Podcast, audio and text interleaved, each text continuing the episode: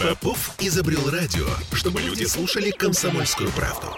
Я слушаю радио КП и тебе рекомендую. Темы дня. Футбол возвращается в Петербург. Это с одной стороны. А с другой стороны, хоккей выгоняет из нашего города. Во-первых, сегодня вечером на Крестовском первый матч «Зенита» в весенней части чемпионата России. А во-вторых, эм, чемпионат мира по хоккею 2023 года с высокой долей вероятности пройдет не в нашей стране, не в Петербурге. Ну, хоккей мы еще, наверное, оплачем. А несколько слов про футбол. Играем против Казанского Рубина. Стартовый свисток через 27 минут. И что характерно, в составе «Зенита» на поле все-таки выйдет украинец Ярослав Ракицкий. Русский.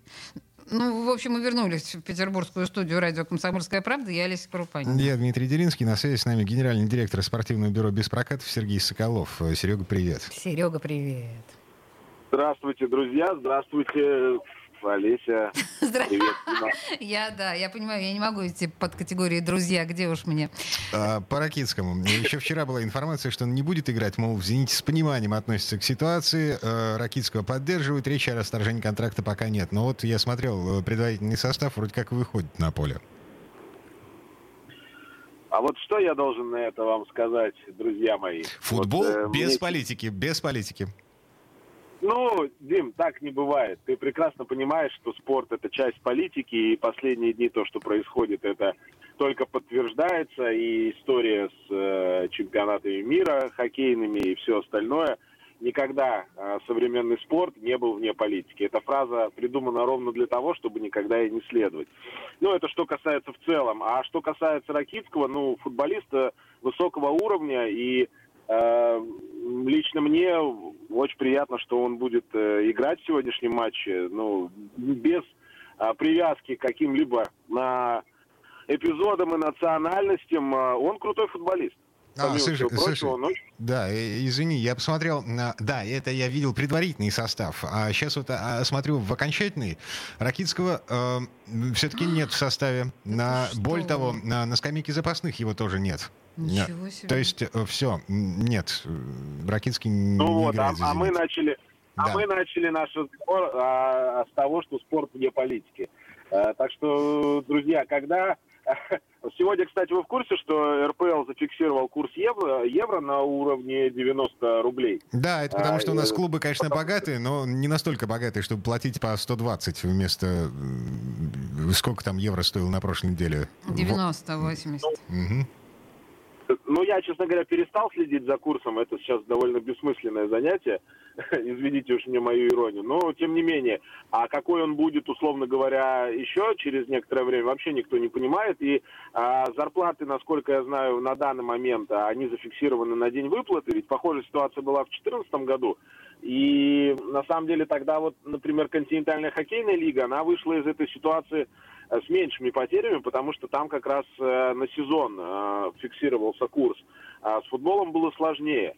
Как будет сейчас и, и будут ли расторгаться контракты по ходу этого сезона? Мое мнение, что по ходу сезона не будет, но если ситуация с валютами не изменится в лучшую сторону, то боюсь, что в следующий сезон российская премьер-лига определенного количества хороших легионеров не досчитается. Их и так не очень много.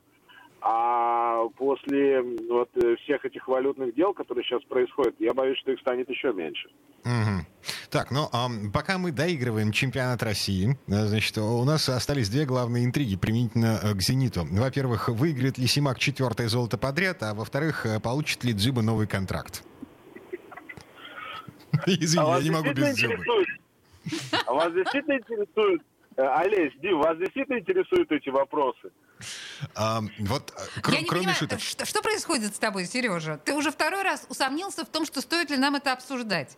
У тебя какие-то... А, цензура какая-то у тебя внутренняя? Э, да, у меня определенное количество разных эмоций внутри меня бурлит, но я их в эфир не буду отправлять, Давай. поскольку мы говорим все-таки о спорте. Некоторым а, образом, так вот, да.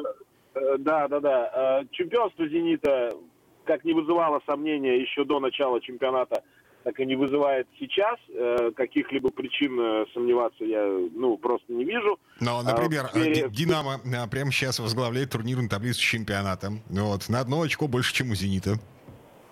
Ну, это все такие вещи, вы знаете, как э, не, не, не, не- настолько важные на длинной дистанции. До мая месяца э, у «Зенита» чемпионство, на мой взгляд, никуда не денется, никуда не исчезнет. И э, дальше, с точки зрения перспектив, опять же, мы всегда же говорим про Европу. Вот тут есть э, такой положительный звоночек, так это назовем, это матч с Бетисом, который был, ну вот 0-0 пресловутый мы видели. Э, вы знаете, я редко хвалю э, российские команды, но они при этом редко и дают причины их хвалить. А, но вот в матче с Бетисом «Зенит» был прям неплох. Был прям неплох, я, я бы даже сказал, хорош. Э, давненько таких игр в исполнении российских клубов э, мы не видели в Еврокубках. Не уверен, что в принципе увидим э, еще матчи э, в Еврокубках, но это вопрос другой. Так вот, э, «Зенит» в этом смысле дал повод для оптимизма. э, Мгм. С точки зрения качества игры, э, взаимодействия и ну вот всего того футбольного, что команда могла бы показать, в общем-то, она показала, ну, хороший уровень. То есть э, Это, Сергею это Семеновичу... плюс для болельщиков. Да, э, Сергею Семеновичу м, простят э, вот на уровне самого главного болельщика страны, ему простят очередной провал в Еврокубках, э, и будет новый контракт. А я думаю, что если чемпионство никуда не уйдет, а как я сказал, я уверен, что оно никуда не исчезнет и не будет, э, ну, какой-то конфликтной ситуации внутри команды, я имею в виду там иностранцы с э, россиянами, вот эта вся история замешана на деньги. Если все пройдет ровно и не будет никаких э, взрывоопасных ситуаций именно психологических, э, я уверен, что да, Симак продлится. А как- какой смысл? Ну вот вы можете представить, чтобы сняли тренера, который стал чемпионом. То есть он так э, достал, значит, кубок, подержал его над головой, а на следующий день ему говорят, ну, классно, молодец, все, мы тебя увольняем. М, Ну, истории петербургского спорта, правда, была ситуация, когда петербургский СКА, по-моему, в 2014 году шел на первом месте при Милоше Ржиге, и его уволили при этом. А, Такая ситуация была. Но это все-таки по ходу сезона, а, а не по его итогам. Поэтому мне сложно представить, чтобы Сергей Симак э, не, был, не был тренером «Зенита» и дальше, э, поскольку команда является э, главным претендентом, конечно же, на чемпионство. И соперников здесь, несмотря на все то, что вы говорите там по поводу «Динамо» и тому подобное, соперников нет. А вот что будет в Еврокубках, да, или как любим мы говорить, во всех смыслах это очень большой вопрос. Мгм. Ну, короче, приговариваем. А, Значит, забиваемся. «Зенит» станет чемпионом в четвертый раз подряд. А, По-моему, в чемпионате России только «Спартак» э, делал такие Больше. фокусы, да? Больше. Да, бо- больше или столько же было у «Спартака». Но ни у кого, конечно, такого доминирования не было. Но, кстати, надо сказать, что это ведь симптоматичное доминирование. То есть вот все то, что происходит и как развивается российский футбол, сейчас даже не буду вызывать, э, выставлять оценки, хорошо ли, плохо ли он развивается. Это каждый для себя пусть решает сам. Но вся симптоматика и все то, что происходит в нашем футболе, э, как раз э, происходит вот в эпоху доминирования «Зенита». И э, на самом деле это очень удобно с точки зрения вот такой спортивной истории. А, потом понимать, вот этот период, он был зенитовский.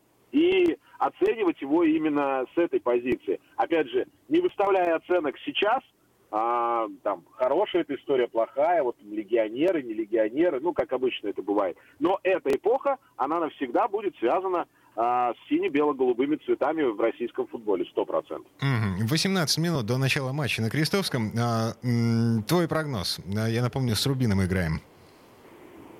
Да, да, я, помню. А, Ну, я как традиционно на счет, э, на счет ставить не хочется. А, Я думаю, что забьют обе команды. Ладно, посмотрим. Вот А, да, Как теперь... это? Высо- высо- высокий матч. Это так это у букмекеров, по-моему, называется. Высокий матч. Да, давайте теперь от футбола немножко отвлечемся. У нас тут хоккейные новости. А, Значит, здание СКА-арены э, наполовину готово. Э, объявлено об этом было сегодня официально. До чемпионата мира по хоккею остался год и два месяца. Это петербургский чемпионат. Делаем ставки на то, что самая большая хоккейная арена в мире будет пустовать. Потому что э, решается вопрос об участии сборной России в ближайшем чемпионате мира, который пройдет в Хельсинки. А Финская Федерация хоккея сегодня объявила о том, что участие россиян в принципе недопустимо. И, судя по всему, нашу сборную снимают с оставшихся матчей Еврохоккей новую актуалочку-то завели. Но э, здесь, э, на мой взгляд, э, по, если вы хотите прогнозы, чемпионат мира 23 и, кстати, молодежный чемпионат мира 23, э, что не, не менее важно, потому, потому что молодежный чемпионат мира, он последние годы, наверное, по уровню не уступает, а иногда даже превосходит взрослый чемпионат мира. Эти оба турнира, скорее всего, мимо.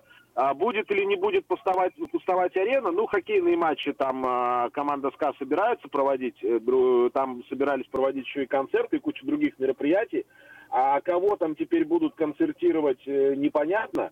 Поэтому, конечно, первоначальная экономическая модель, которая складывалась для этой арены с точки зрения там, инвестиций, с точки зрения ее функционирования, она сейчас уже не жизнеспособна. Э, и каким образом эта экономическая модель будет меняться и будет ли меняться в принципе. Потому что самое, э, конечно, страшное, это если, если это будет такой белый слон. Я имею в виду страшное с точки зрения функционала вот СКК.